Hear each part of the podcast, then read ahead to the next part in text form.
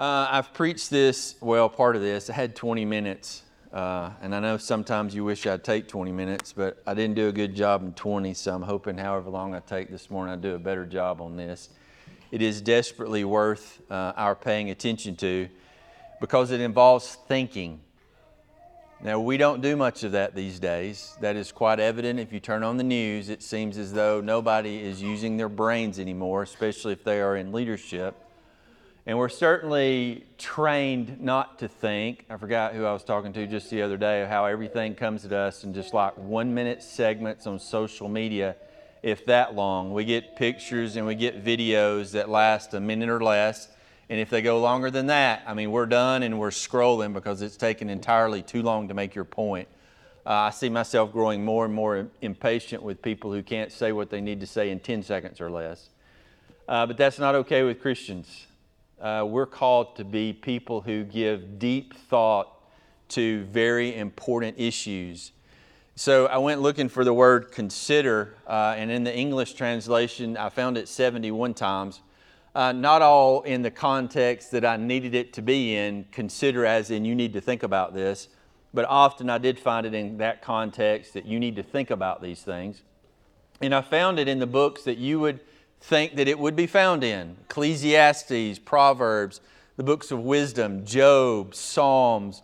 We're encouraged to consider or to think about what it is that God has put before us. And if you remember when I did Psalm 50, which is all about worship, that psalm ended with this now consider this, you who forget God. In other words, I've said all this stuff about how your worship is driving me insane and so he concludes with, and you need to think about this because you're forgetting God in your worship. So, thinking and considering is vastly important for us to, as Christians, as we walk through this Christian life by faith. Now, one of the things that we are called to think a lot about is Israel. In fact, we're in 9 and 10 and 11, and if you're helping us go through Wednesday night with the kids, you've got to you really need to pack your lunch and sit down in these books because this is the story of salvation in 9, 10, and 11. And it really comes to us, and I'll work this out for you, Lord willing, through this sermon at some point.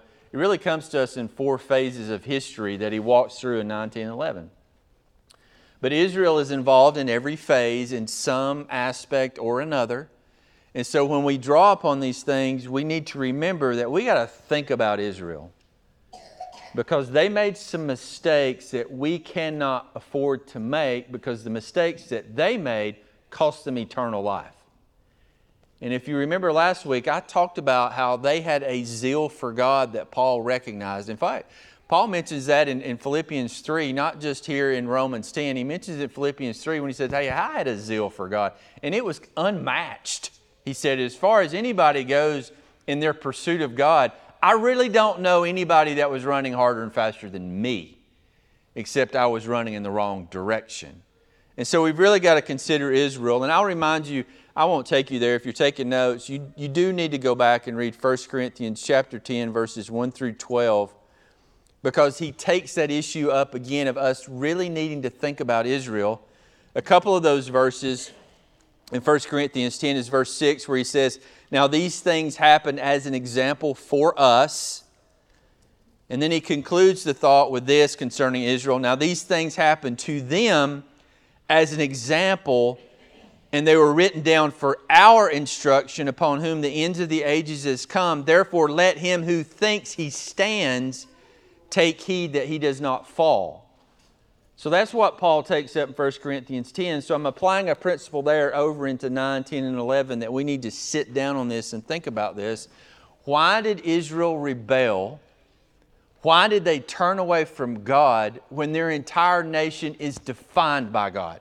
They would not be a people had God not rescued Abraham from idolatry and formed his own nation. I mean, the nation wouldn't even exist without God. So, how in the world did a nation like that turn around and miss God? Now, as you walk through these passages, one of the things that you have to consider is is this God's fault that Israel missed God? And of course, you immediately think, well, that could not possibly be. And yet, Paul lays down some principles that you, you got to ponder First of those principles that you've got to ponder is the very character of God because He says, I'll have mercy upon whom I have mercy, right? Jacob have I loved, Esau have I hated. And so some people stop their thinking right there and they go, well, Israel would have made it if God had chosen Israel to make it. And I, I would say to you, Paul doesn't stop there, so you don't need to stop there. That's an element to consider, but again, that's just part of this puzzle as we walk through this.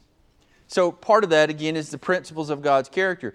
But the second thing you got to consider is prophecy. Because God always said it would go down exactly how it went down. Look with me in Romans chapter 10. Look at verse 19, where Paul writes, But I say, surely Israel did not know, did they? First, Moses says, now let me pause right there. You see how far back he went? God prophesied through Moses. I mean, this nation is just getting started. And yet, God prophesies through Moses what's going to happen. Now, notice what he says in verse 19 I will make you, Israel, jealous by that which is not a nation, by a nation without understanding, that's us, Gentiles, will I anger you. Now, that's not the only prophecy. God will visit that again several times, but he includes another. Look at verse 20. And Isaiah says, okay, we got Moses and Isaiah. I, God, was found by those who did not seek me, the Gentiles and I became manifest to those who did not ask for me, the Gentiles. So God had always prophesied that what went down with Israel was going to go down. And so you've got to consider this.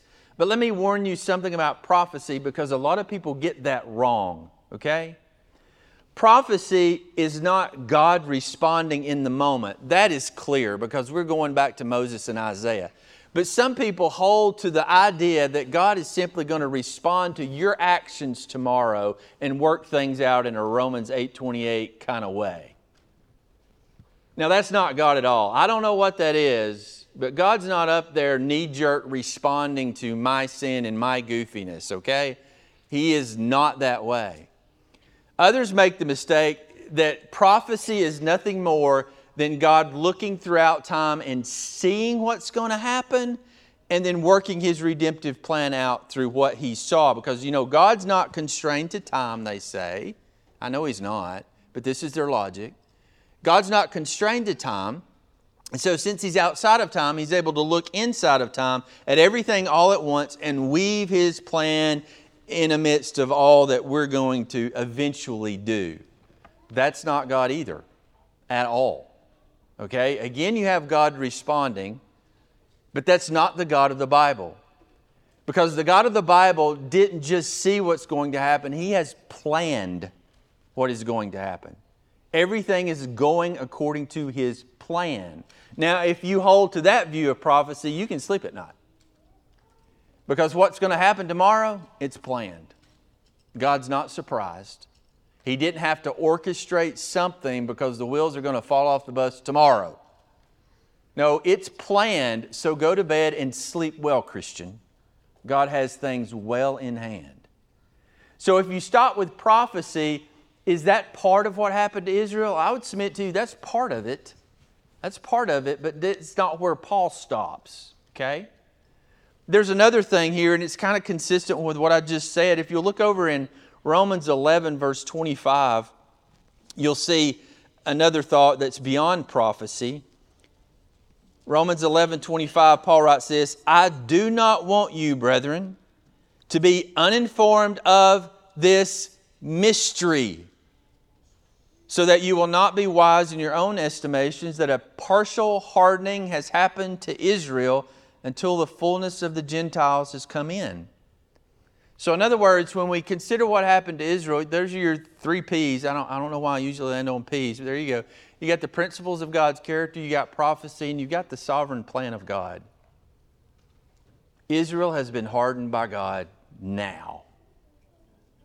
And so, when you consider what happened to Israel, part of your thinking needs to ponder the sovereignty of God. And I'll tell you why. Because when things happen to you, you need to ponder about the sovereignty of God. Because when the wheels come off in your life, you'll still be able to sleep because you remember that God is sovereign. And it's going to be okay. It's going to be okay because God has things well in hand. But still, we've got to solve the puzzle about Israel. And I would suggest to you the second thing that we've got to consider is well, it's due to sinful nature.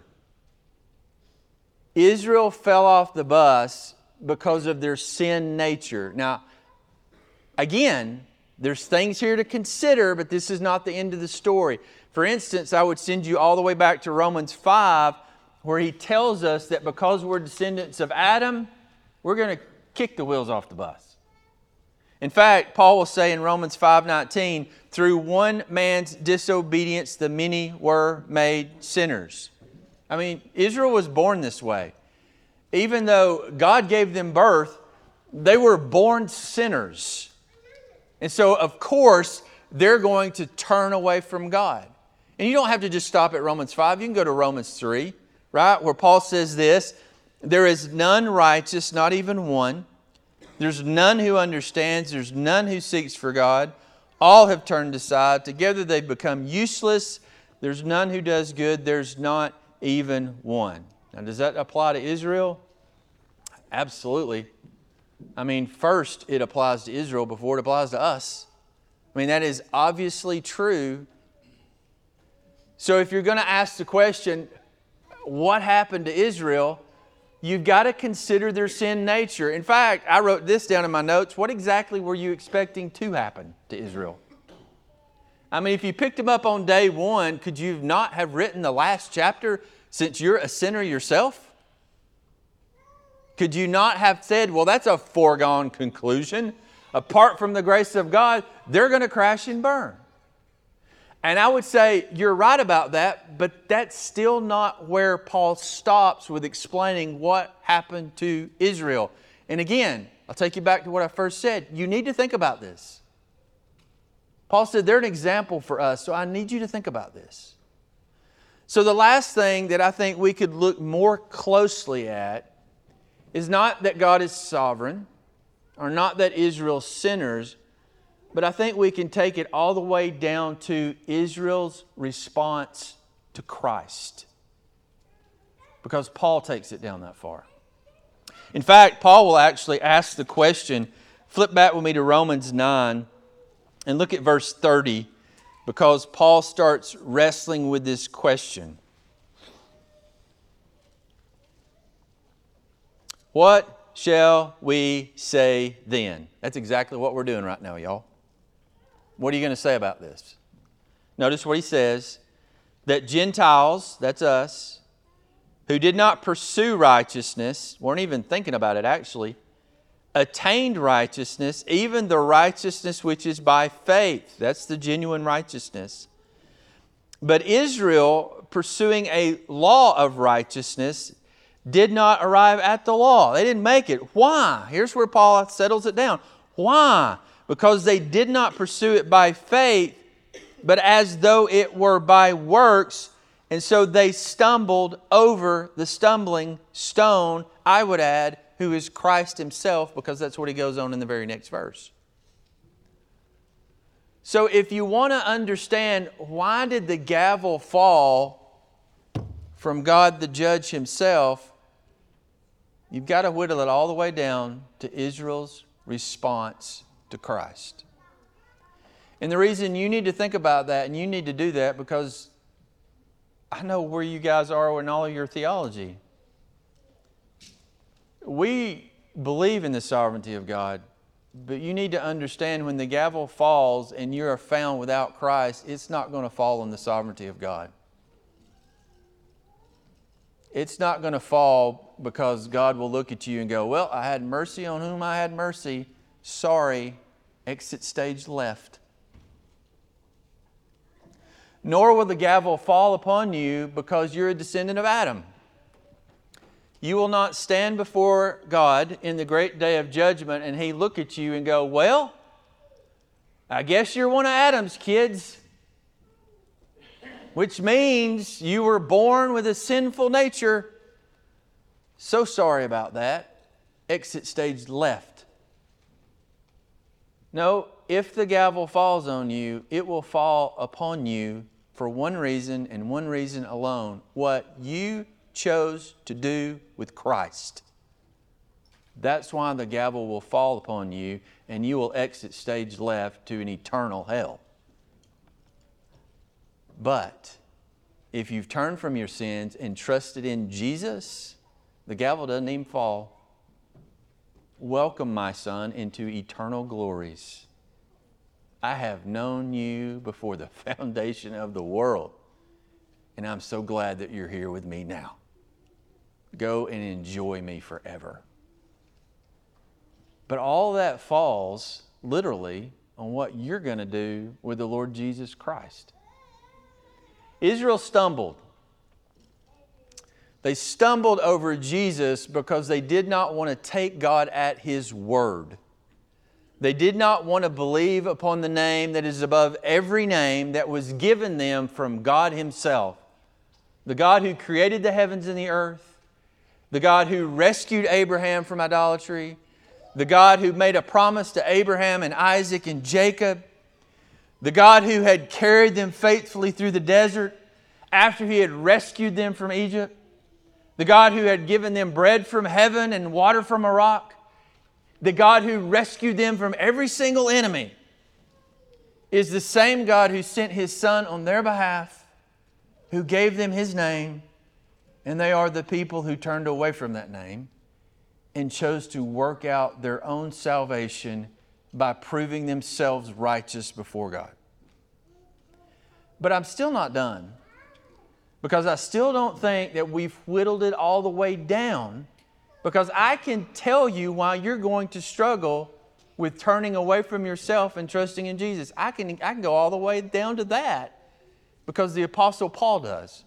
Look at Romans 10 chapter 3, or I'm sorry, Romans chapter 10, verse 3, because Paul even sharpens the focus more so that we can understand why we do what we do. Notice what he says here for not knowing about God's righteousness and seeking to establish their own, they did not, keyword, first phrase, subject themselves to the righteousness of God. You know why you struggle with giving your life to Jesus, even though you know Him to be the way, the truth, and the life? Even though you know that He is the bodily expression of the very love of God, you still struggle with giving Him your life? The reason is that you're so filled with pride that you cannot find enough humility to subject yourself to a holy God. You know, I was reminded of that passage, I was thinking about subjecting themselves, and it's Cody's word, hupotasso, place yourself up under. I was reminded of this verse, and, and James uses it, Peter uses it, and I believe they're quoting the Psalms God is opposed to the proud, but gives grace to the humble. You think about that. The God who created the heavens and the earth is opposed to you. Now that ought to strike fear in our hearts. That ought to make your knees tremble. Because if you're very self aware at all, you know you struggle with pride. And God says, I'm opposed to you when you're filled with that way. But yet I will give grace to the humble. Now, I do realize it's part of the sinful nature for us to not humble ourselves, but rather to puff ourselves up in pride. And there's so many examples that I can walk you through, especially if you're in the healthcare business. Let's just start there, and I'm going to go a number of different places to help you with this. I know Jeremy's seen it. I see it in the pharmacy. Somebody walks in and they say, I have this problem. And I'll walk through their symptoms with them. Is it this? Yes. Is it that? No. Is it this? Yes. And so I take that information, and most often I see I say, rather, you really need to go to the doctor, to which you know their response I don't want to do that. Okay, let's go further. I'll take them out and I'll go through the options for them. I'll whittle it down to the very best option for them to take over the counter. And after spending 20 minutes with them, they'll respond I don't want to do that. They'll set it back on the shelf. I heard from grandmother's neighbor's dog that this is what I need to do. And they'll go and pay and they leave. And I just wasted literally 20 or 30 minutes of my life. And it happens more times than not. And you want to say, What's wrong with you? But you can't do that because you want them to come back in the store. You just think that as I walk back behind the shelf and wait on the next person that goes, Hey, I got a question. And you go through this whole thing again. And I know Jeremy does that day after day after day, and it's mind numbing. I really would not want to be a doctor at all because you open the door and you know what you're walking into. Even though you've been to school half your life, they're going to do what Facebook said, and they're not going to do what you, they paid to come see you. Literally, they paid for this. And you went to school for this. And they're going to walk out and not do a thing you said. And we laugh at that, but that, that's who we are. Let me take you to the worst experience I think I ever had in pharmacy, and that was with a retired school teacher. Now, I can say this because my wife's a school teacher, but you talk about stubborn and lacking in humility. Now, thank God we've got some, and I'll be gracious, we've got some school teachers around here. I don't think that are this way. But I'm telling you, there's a bunch of them who are this way. I had one that walked in one time that told me exactly what I was going to do. To which I responded, Ma'am, it doesn't have any refills. To which she said, I don't care. You're going to feel that. And back and back and forth we went until she basically told me to shut up and fill it. To which I responded, Here's your bottle, there's the door. You can leave now. And when you think about that, there are experiences in our life, and a school teacher is one of them, where they're the Lord of the classroom for like 25 or 30 years. Everything that they say goes. And if it don't go, well, we're going to have a problem around here. And they walk out into life with that same attitude and they address other people's that way. Again, I'm thankful that I don't have a one here, but I've met them like that. Rob, are you like that? Depends on what day of the week. But you know who the worst is? Preachers. Preachers are the worst. Because we, I'll, I'll, include myself, think we got it all figured out. We absolutely think we have it all figured out. And so if you want to say something that's contrary to what we think Scripture says, well, I mean, you might as well smack the bobcat right in the mouth because he's about to jump all over you and you're not going to accomplish a thing. You understand, this is who we are, and there are some people that are much worse at it than others, but we refuse to subject ourselves to just about anything. Let me ask you something. Have you ever gotten an argument with the person that you love the most, your spouse? That ever happened? How do you fare in that moment? Knowing that all you have to say is, I'm sorry. And it would literally put out the fire. But you're not going to do that. You're going to cross your arms. You're going to drop a foot back to steady yourself, and you're going to bring it harder because you're right. And they're absolutely wrong. And it could be about the most ridiculous thing on the planet. Literally, turn here. And that can set off a fire that can burn the car up before you even get to where you're going. And nobody's willing to subject themselves or submit themselves and go, okay, I'll turn there. Really? You're willing to go through that? Yeah, you are, because that is exactly who we are. Now let's bring it into the realm of the spiritual world. God has a lot to say about us, right? For instance, God says that you're a sinner.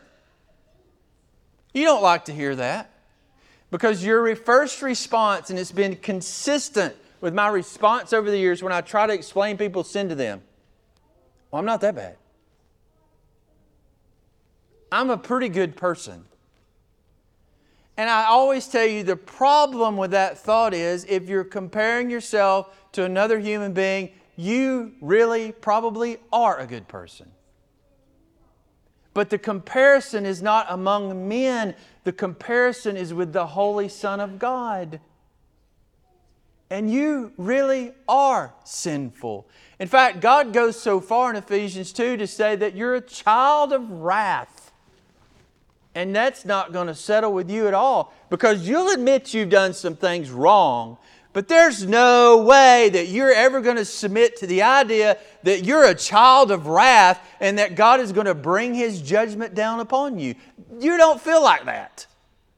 Because if you felt like that, any lost person that was rightly thinking about that wouldn't walk in here. They would crawl in here. They would crawl in here crying beating their breasts, saying, Oh God, have mercy on me, a sinner. If they really gave that some thought and were willing to accept what God says about them, but they don't think that way. No, no, no, no. They get dressed up to come in here. They brush their hair to come in here. They walk in here with a smile on their face and their hand stuck out to greet you, and then they'll sit in here like they're somebody. You see, you're not even listening to what God says. And if we did listen to what God says about our sins, you, you couldn't even sit there, you'd be under there.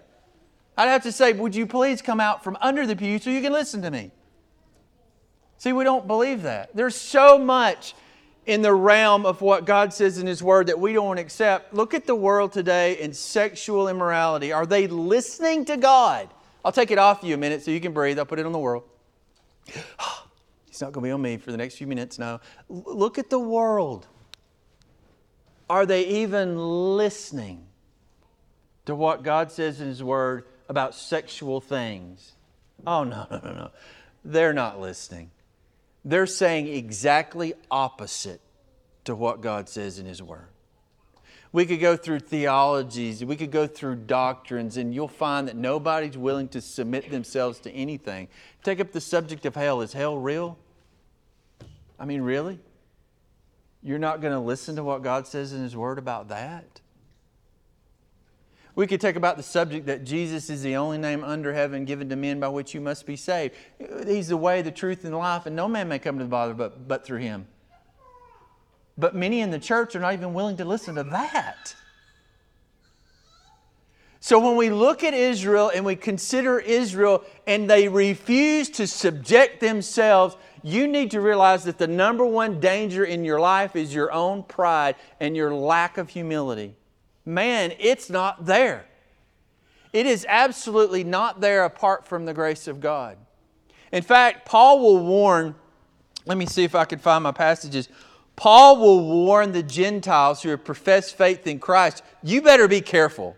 Notice verse 18. Notice what he says there.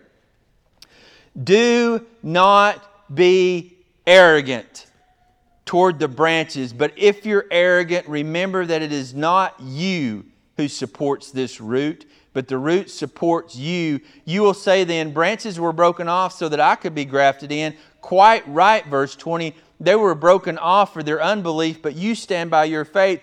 Do not be conceited, but fear. In other words, humility is not just your problem before coming to faith in Christ, humility is always going to be your problem. Look at verse 25. I do not want you to be unaware, brethren, to be uninformed in this mystery, so that you will not be what? Wise in your own estimation. Look at chapter 12. Look at verse 3. For through the grace given to me, I say to everyone among you not to think more highly of himself than he ought to think. Right? But think of him as, as one who's having sound judgment. So it's always a struggle, but let me take it back to salvation because that's where I need us to rest this morning. The biggest hindrance that you have of turning from your sin and putting your faith in Christ is not the sovereignty of God. It's not your sinful nature. It's your own personal pride and unwillingness to submit yourself to what you, you know to be true. to what I proclaim week in and week out as truth, and I'm preaching to myself right now, not just you, that's the problem. You know it, but you can find every excuse in the book not to submit to it. Second problem. Look back at verse 3. Wasn't just submission, but it's tied to that. For not knowing about God's righteousness and seeking to establish their own. Problem number two you think you've got it all figured out. And I really don't care. I can go through a whole list of examples, but I don't think there's any need. It doesn't matter what I talk about, you think you've got it figured out.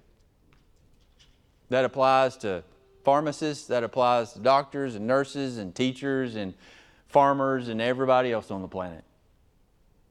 You think you know, and, and so do I. You know, we've experienced this with all three of our kids, some worse than others. I'll be gentle here and not tell you which ones.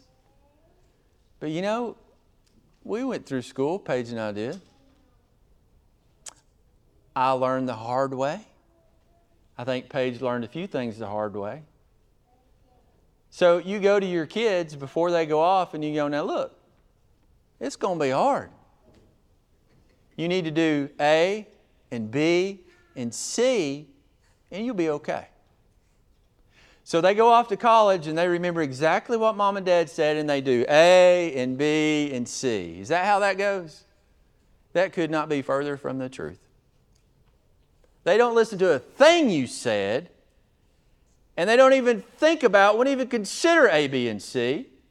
They're going to do what they want to do every single time. And then they have the audacity to call you and tell you how horrible it is. And you're thinking the whole time, man, if you'd done A, B, and C, we would not be having this conversation. But it's not just teenage kids, it's all you parents with little kids, right? You pull those kids aside and you think, I'm going to be the best parent today that has ever been. So you make eye contact and you tell them exactly what they're doing wrong. You tell them exactly your expectations of them. You tell them exactly the reward for good behavior and the punishment for bad behavior. And then they just go running right out of the room and they do exactly what you just told them, right? Before they do the thing, they think, oh, I remember the punishment, I remember the reward. I'm going to do that thing that gives me the reward because I trust in the wisdom of mom and dad. Do y'all find your kids doing that? Not a time, right? I mean, you, when you do, you think you're in heaven for just like a brief moment. You think glory has descended upon your whole family. And then in the next five minutes, right? Do you know why they do exactly what they want to do? Because you did exactly what you wanted to do. What's so dangerous about that attitude is you'll even do that when it comes to salvation. Now, you think about this. Every denomination is willing to help. Every preacher in every denomination that will take up, and not all of them will, but every preacher in every denomination will stand this morning and tell the congregation what they need to do in order to be saved. And the whole time I'm shaking my head. There's nothing you can do. Christ Jesus has done it all. And yet, in your heart of hearts, you want me to give you something to do so you can rest on what you've done and not what He's done. It really don't matter. I can tell you to pray. I can tell you to come up front and bend at, I'm glad Cody told you, at this altar that's not an altar. I can tell you to get baptized. I can tell you to pray until you speak in tongues, and then you'll be okay. You'll know. We could be Catholic, and I could give you a whole list of things to do, and you would do them, right? Because you want to feel sure that you've been saved. And so give me something to do because my heart is bent toward do and I want to do what I think is the right thing to do. And if you didn't think what I was saying was true, you wouldn't be sitting here this morning. You'd be in some other denomination, right? So you're here because you want to be here, because you you agree with the things that I say, so you come here. You, you see, this thing is really a major sickness in our hearts. Not only do we refuse to hear and submit, we do what we want to do. And so just go ahead and say it. What, what, go ahead and say what I need to do, and I'll do it so I can be saved. And so the Jewish way of thinking was we'll take this law and we'll prove ourselves good enough to be saved. And they missed the whole thing. Even though they were zealous for God, they missed the whole thing. And so I need for you to carry both of these ideas into the reality of who you are as an individual. I'm not going to say as somebody that's fallen. I don't even want to go there because we got to go back up the ladder. I don't want to carry it to the sovereignty of God because Paul doesn't drop it there. He drops it on your response to Christ as your only hope for salvation. And I have to have you to deal with that issue. Now, Paul goes on, and I do want to go on just a little bit as far as God's response when you don't listen to what He's telling you, because God does eventually respond.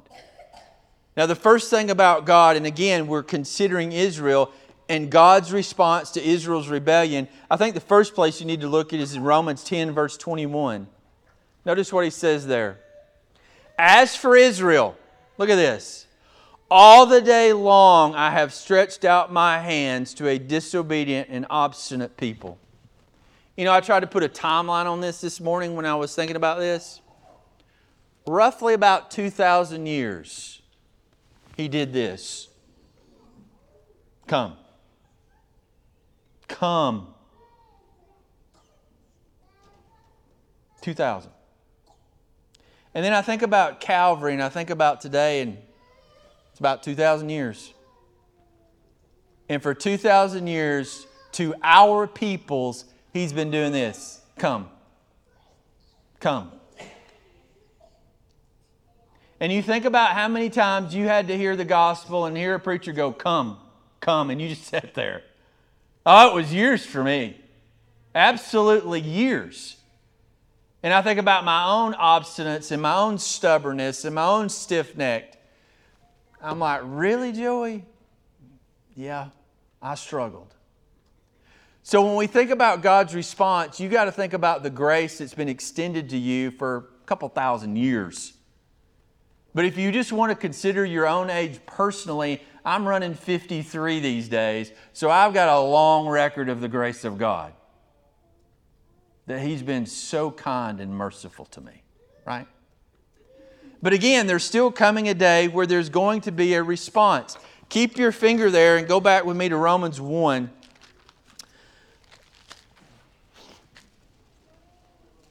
And look at verse 28, then we'll go right back to Romans 11.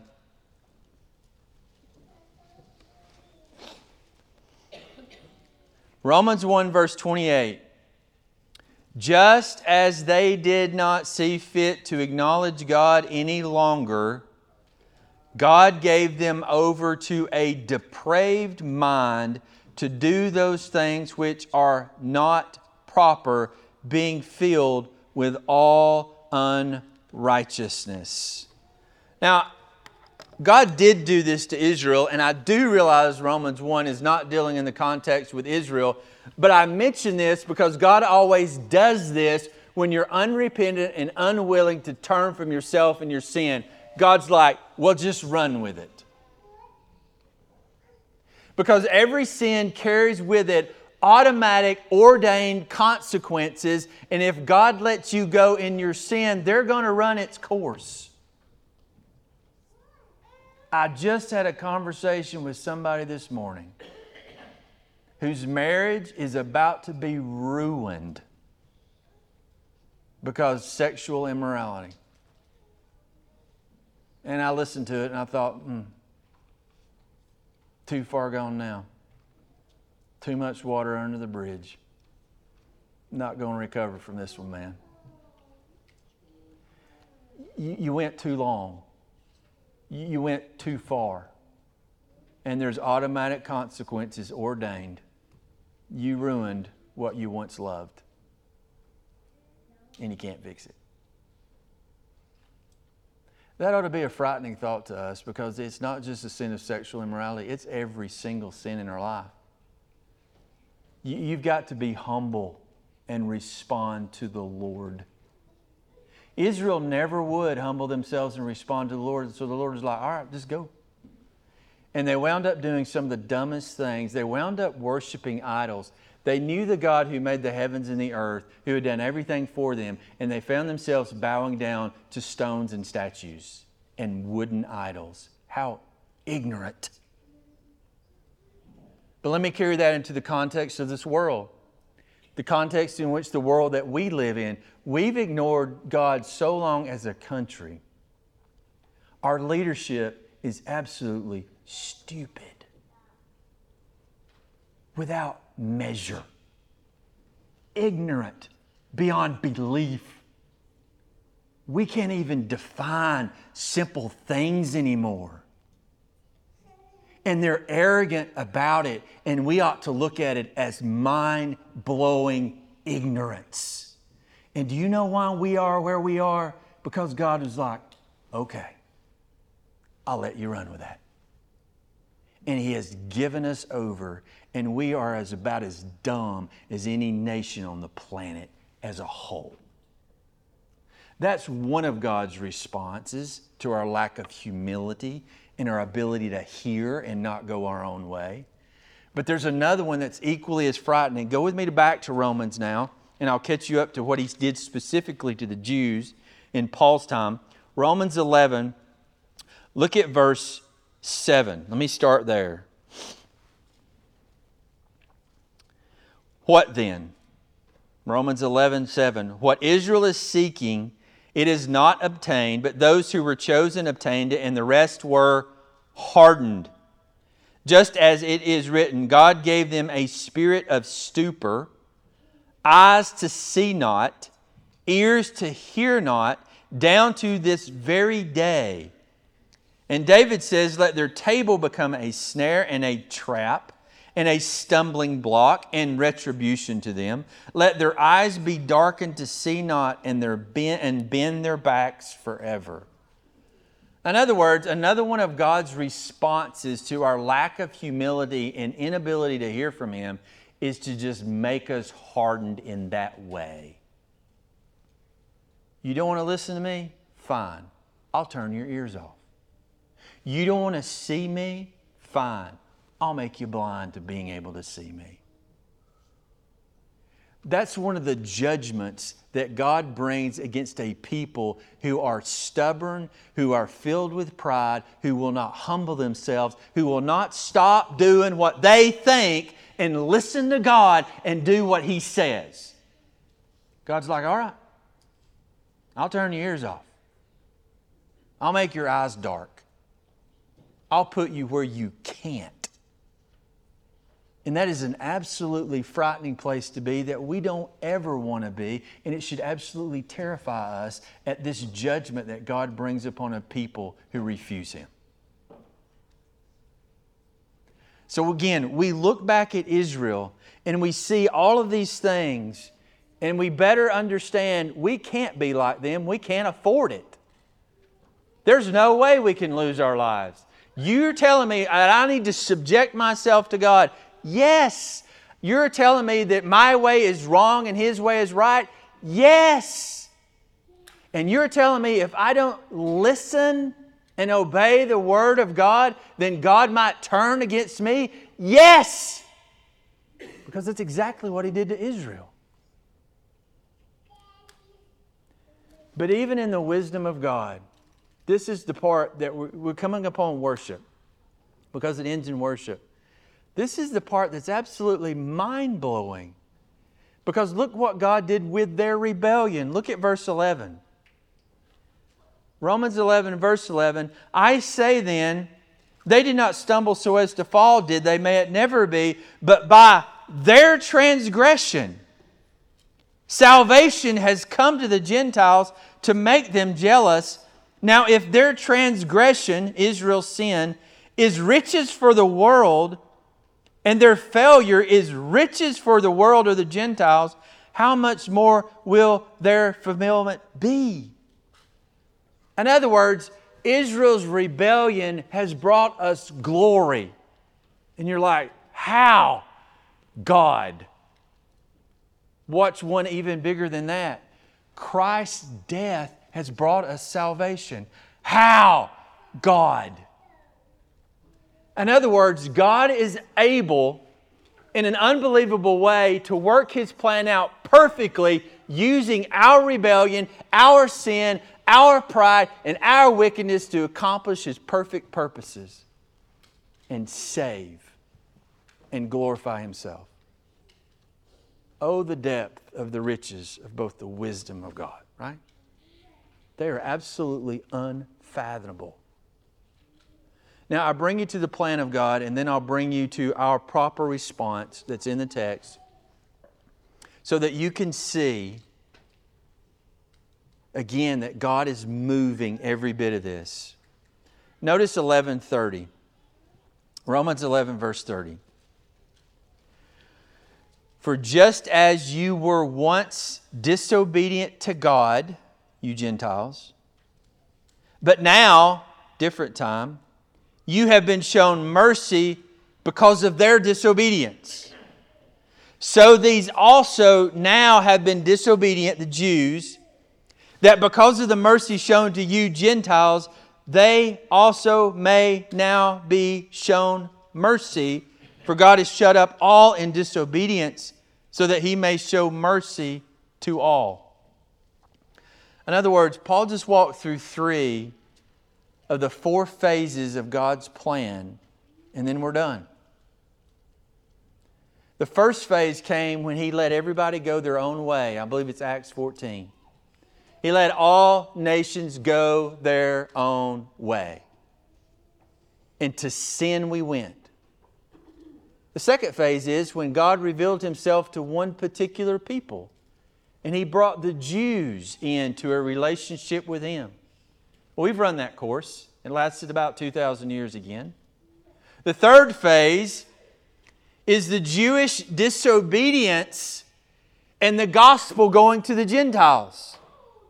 That's where we are now. God has worked out the first phase, He's worked out the second phase. We're in the third phase. And let me tell you something the third phase and the fourth phase last one day if I can understand the scriptures.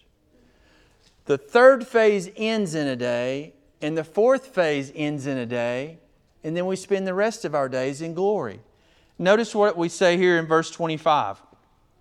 He says, I do not want you to be, or for I do not want you, brethren, to be uninformed of this mystery, so that you'll not be wise in your own estimation, that a partial hardening has happened to Israel until the fullness of the Gentiles will come in, and so all Israel will be saved.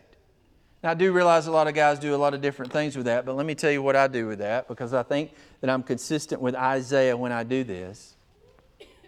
God knows when the last Gentile is going to come to faith. And I've thought about this since I was a child for some reason. I just remember being a child thinking about this. He knows those who are His. And one day, the last of that bunch is going to repent and put their faith in Christ, and third phase is over. Now, if I do my math right, we're about 2,000 years into phase three. And I can't help but think that we're about done here. That last phase, according to Isaiah and Paul in Acts 14, I think it was, that last phase is when the entire Jewish nation puts their faith in the Lord Jesus Christ. And according to Isaiah, that's a day. That happens in a day. He could be talking about a day not literally, but just metaphorically, the days, but that's not what's in the text. So if the last Gentile repents and believes in the gospel and God goes, chapter 3 closed, last chapter, Israel puts their faith in Christ. If that's a day, book closed, and we go to be with Him in all eternity. And things will finally be right. But the reason I submit this to you, and again, it's, it's arguable, but there are passages that you can lean on for this. We're about done here. In other words, it's no time for you to be sitting in your pride. It is absolutely no time for you to say, I'm not going to subject myself to God. Boy, that's a bad time for that. It is no time for you to go, I'm going to cut my own path. I think I've got this figured out. Oh, no. No, no, I'm begging you. It's not the day for that. Our days are about done. And God has given us so much in His Scripture that we can trust Him. I mean, where in this book can you find one mark on any page that even questions the character of God? I have not found it yet. And I'm almost 30 years into this book. So if you hadn't got a mark in the book or one measure of your own history that you can't trust Him, why in the world are you not trusting Him? How long will you stand in your pride and not subject yourself to a holy God who's got it all planned out and written down? How long are you going to say, I'm going to do this thing my way? You got to think about this. God wants you to think. God wants you to sit on your back porch and consider these things. And then He wants you to get up and stop doing what you're doing and put your faith and trust in what He has done in His Son. And I'm not going to give you something to do because you'll know when you've done that. You can fool me, but I don't know that you can fool your hearts if you'll sit there and consider and listen. Do you trust Him? That's the question. Let's pray.